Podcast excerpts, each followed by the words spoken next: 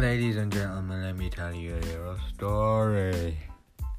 Ramadan has been amazing, been an absolute pleasure. Pleasure that one may, you know, probably think, yo, pleasure's amazing.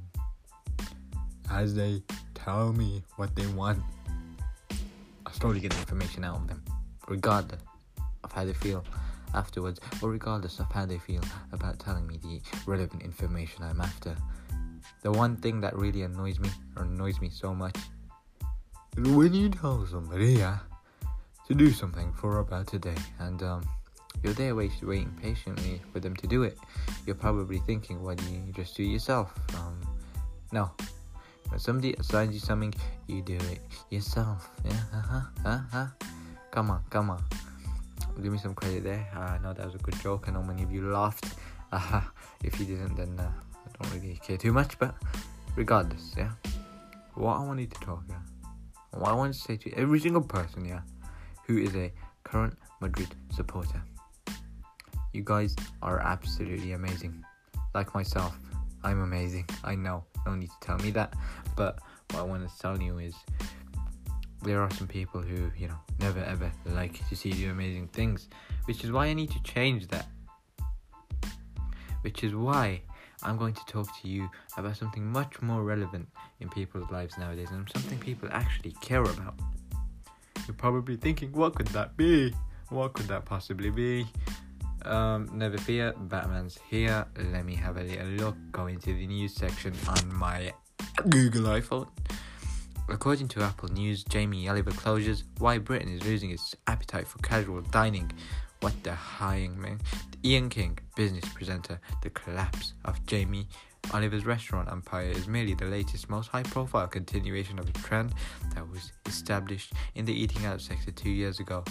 Jamie's Italian and Barbarossa barbecue now join a roll call, a a roll call that during 2019 has been Boparan Restaurant Group announced plans to close around a third of its Ed's, Easy Diner, and Giraffe outlets.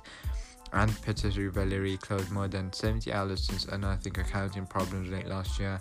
Restaurant Group, one of the biggest quoted companies in the sector, is also in the process of closing some of its more poorly performing Frank and Benny's and Chiquito outlets or converting them to branches of Wagamama, which it recently acquired. To this list can be added some of the big name casualties of 2018, which saw the like of Carluccio's Gourmet Burger Kitchen, Byron Handmade Burger Co., Strada and Presto all closing sites.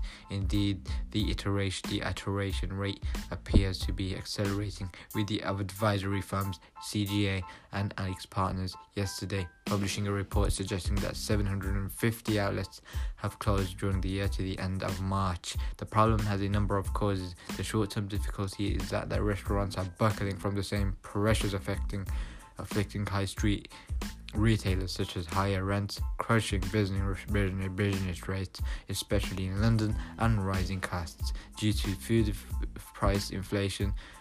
As a result of the weaker pound and higher wage bill reflecting increases in the national living wage, none of these, though, are especially new factors and have been in place for more than a year. Perhaps the biggest surprise is that it continue to afflict the sector burger chain Byron was survived after shutting 21 restaurants last year. That suggests the restaurant closures seen during the last two years have not gone far enough in mitigating the main headwind facing the industry, namely, the UK has now too many restaurants competing for too few customers.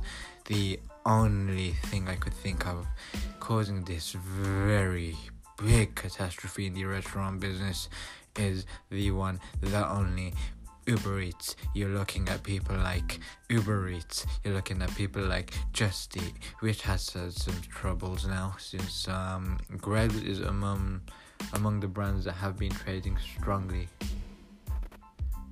The Vossums, wow, it's amazing. Deliveroo's latest 575 million pound funding round means that competitive pressure is only likely to grow. Flipping morons. I like food. Uh oh. More heartbreaking news. Iker Casillas' wife, Sara Carbonero, reveals she's fighting ovarian cancer.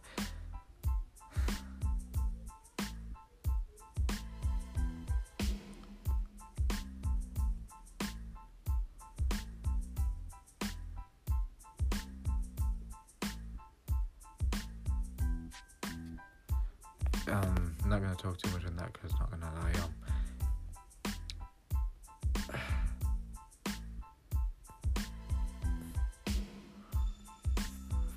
Jurgen Klopp's Liverpool contract release clause revealed amid event.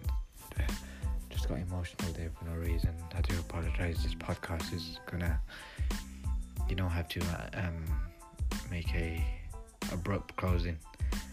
I'll be back tomorrow if I'm alive tomorrow. I might die today. This is my last night, and tomorrow, you know, I'll wake up in Jannah. Then I'd just like everybody to know that you guys have been lot.